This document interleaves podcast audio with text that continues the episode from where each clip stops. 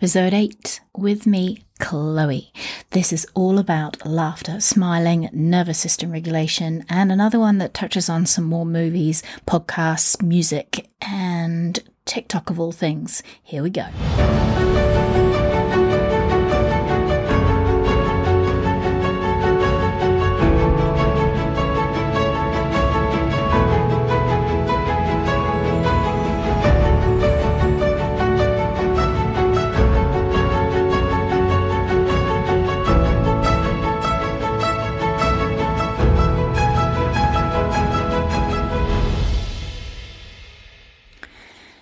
Episode 8. Wow, I'm so excited to be here. But also, man, I thought it would get easier the more I do these. But I'm eight episodes in now, and I've been good and consistent and made them one a week kind of thing. Um, but I don't know if it's sort of the pressure to get better at them each week or make a topic that's better than the last week or share what I want to share in a better way.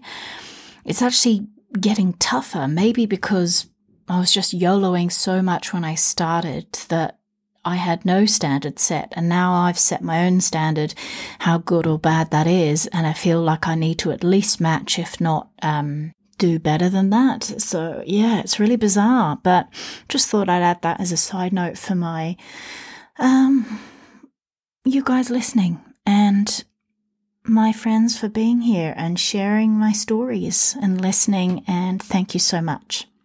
So today, I actually want to talk about laughter. And thinking back to when I was really tiny, I don't remember laughing much at all, actually. And I've been Googling for the last, well, all today, trying to find out why we feel like we need to be serious to be taken seriously, apart from obviously the word similarity.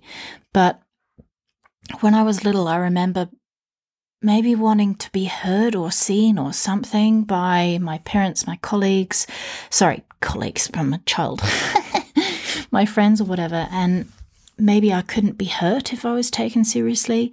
Um, but I don't remember laughing and joking and smiling that much. But then also, if we have what we class as our traumatic childhood, we block out all the good stuff. Like a good exercise I did recently and I talked about was um, finding the good in a childhood, regardless of how you framed it, because this is another area where we can go black and white, like black. My childhood upbringing was awful and horrible and traumatic. And so we ignore all the good things that happen because they would betray that viewpoint and make us feel like a fraud or a liar kind of thing. So for a long time, I just had it in my mind and I'd remember the things that made me sad about my childhood, remember all the bad things that happened, and sadly forget all the good things. And a couple have come back to me, I will say that, like just nice memories of like my mum singing me to sleep at night or lying on the couch and she'd tickle my ear kind of thing. It was just more a comforting, not like laughing, tickling kind of thing. But yeah, most of the time I cannot remember laughing. And that got worse in my darkest years of my late 20s. And lack of laughter, studies have shown that I was actually reading this morning, there's a a humour cliff that we go off when we're 23, when we're meant to grow up, finish uni or whatever, and get jobs. And we become worried in our jobs that we're not going to be taken seriously. I don't know if that's worse if you're in a male dominated career like mine. I think that might have, have quite a lot to do with it, but I haven't done the studies. I haven't looked at the studies on it or anything because I was the woman, but I saw myself as a girl. So I guess it's more relevant here if I say girl. So I would say I was a girl in a flight school where I was eh, like one in 60 and the rest were men.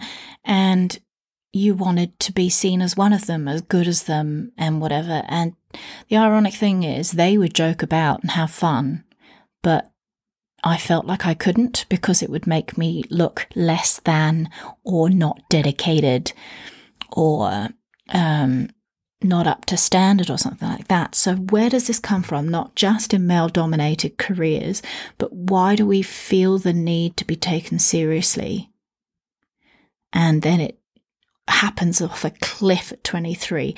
And then also compound this with having anxiety and or depression.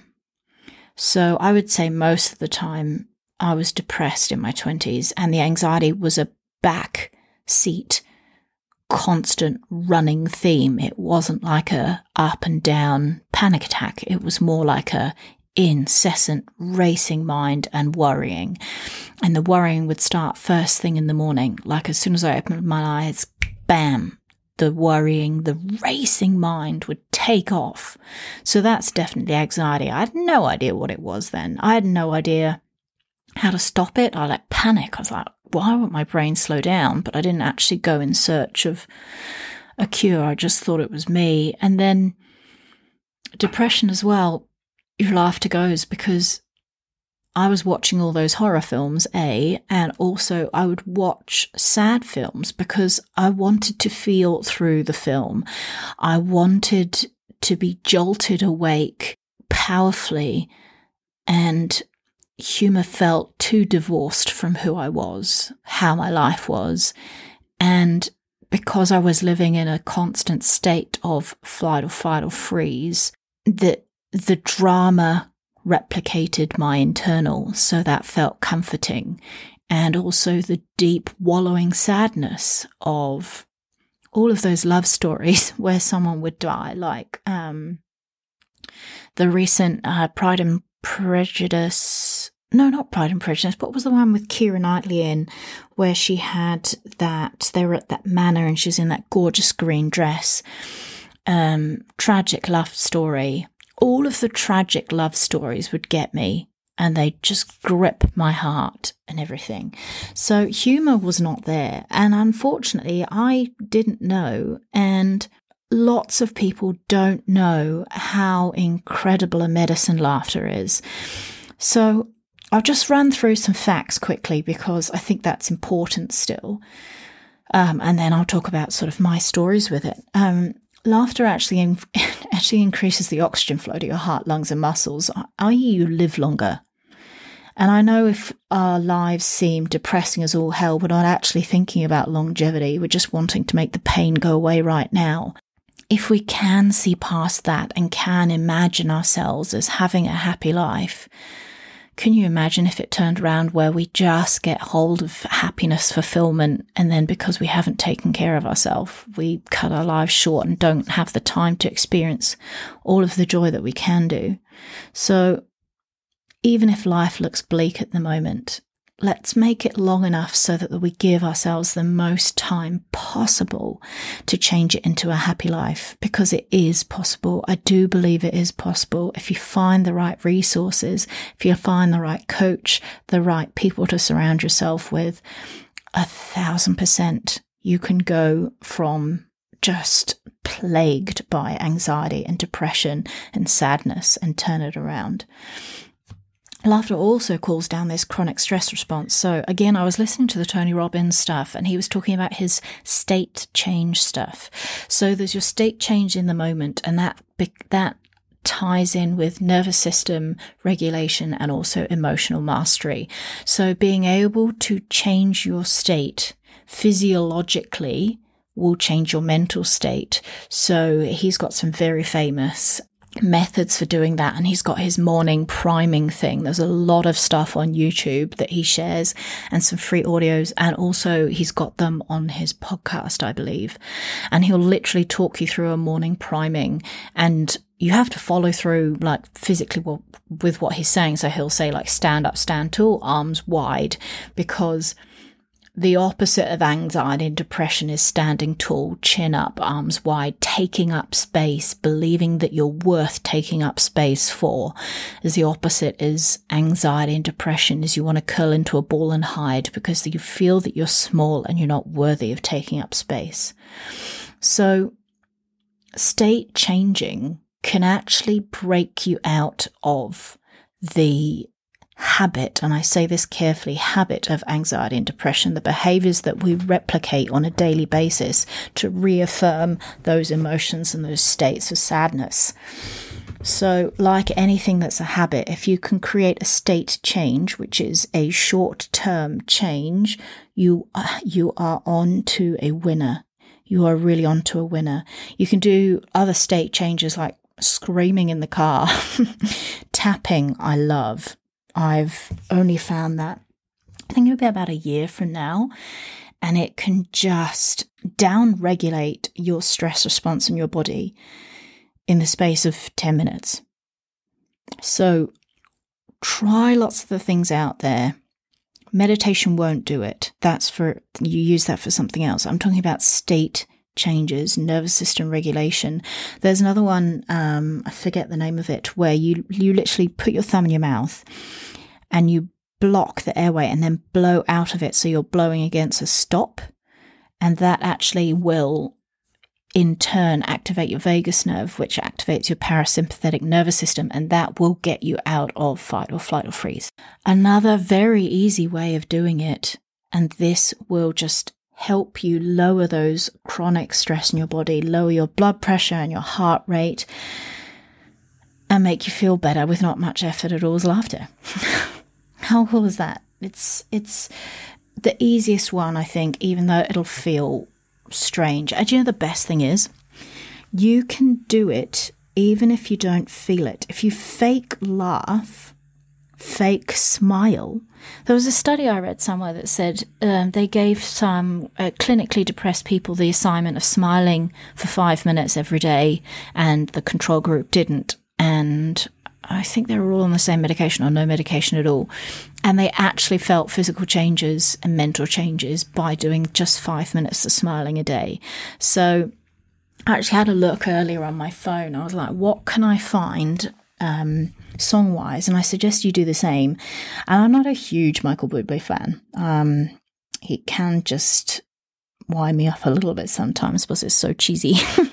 but I did find one song that he had and I put it on a playlist and I called it Morning Smiling. And it's literally called When You're Smiling by Michael Bublé. And I thought what we could do is we could just smile and I don't know, look at a picture of family or friends or something that you love. And a song's only three minutes long. So I don't know when you first start drinking your coffee in the morning, when you're waiting for the kettle to boil or something like that, if we can look at a picture that makes us really, really happy, not sad, happy, put a song on, whatever makes you smile, and smile. We have to smile for the whole five minutes. It's going to make our jaw, our cheeks hurt. But it can literally change your depression levels in your body because negative thoughts and chronic stretch, uh, sorry, stretch actually create biochemical reactions in your body. It decreases your immunity, and so if you laughter actually reverses this. It increases the level of serotonin, it decreases cortisol and ad- adrenaline. So you can actually fight any of the horrible, nasty diseases that might come your way, like God forbid you get something like cancer. It will actually help you fight cancer fight Alzheimer's, fight any of those big, horrible diseases. It's actually even been proven to increase your level of self esteem. So you might pluck up the courage to ask someone out, to go and talk to your boss, ask for a raise. And I mentioned earlier just the, the serotonin in your body, like that's what we're on antidepressants for, you know, to artificially raise the level of serotonin in our body. Um, I won't go much into it, but there are 14 different serotonin receptors in the body, and SSRIs, antidepressants, only target 1 to 7. So if you're low in the serotonin, there's actually 8 to 14, they're going to do nothing for you and you won't feel any better. Whereas um, if you're making this yourself, it's in our gut, but also uh, that's for another podcast. But laughing will also raise your serotonin level. You are actually going to help yourself more than antidepressants ever could. So, how do we find it?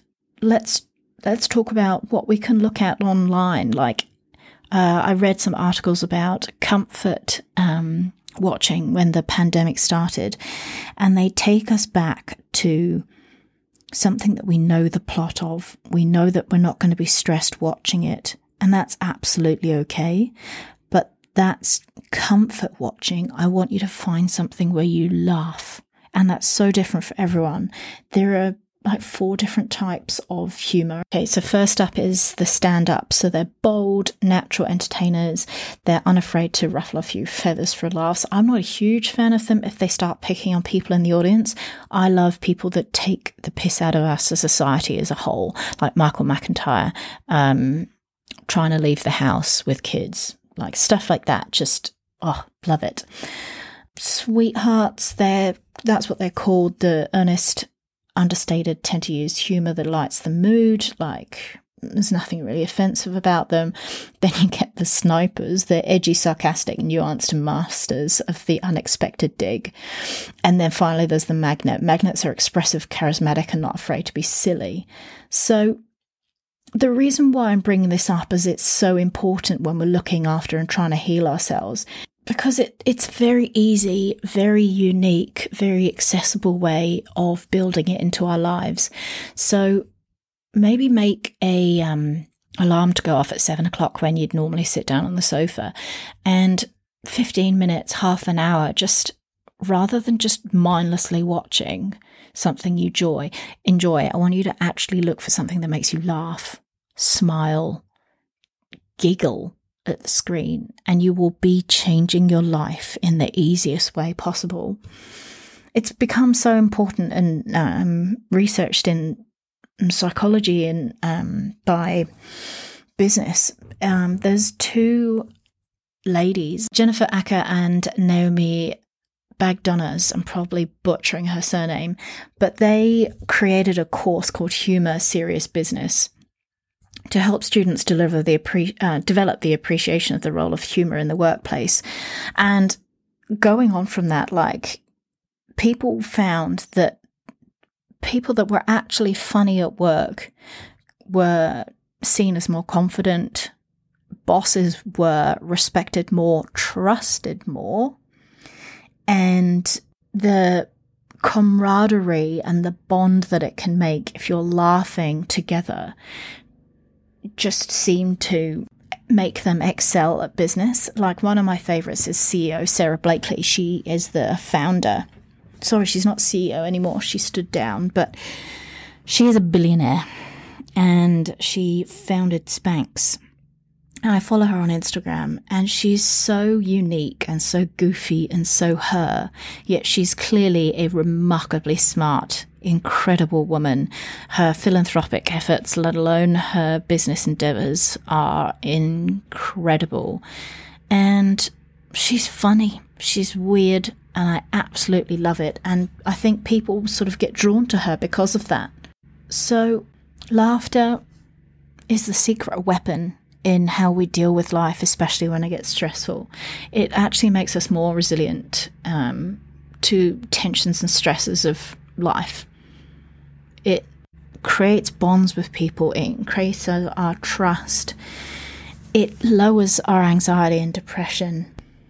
So, if I was to offer you one thing this week, one thing that'll just help us get through the worst times and get ready for the next bad time because they will come. That's just part of life. But if you can schedule in daily laughter, learn to see the the absurdity sometimes of life rather than panicking. Just laugh in the face of just the shitstorm that's been sent your way. Take yourself out of flight or, flight or freeze daily. Regulate your nervous system. You can't do any personal growth. You can't see clearly. You can't think clearly if you're filled with fear. It, it wipes out your creativity at work and outside. Think how much growth you could have if you could just learn to learn to laugh.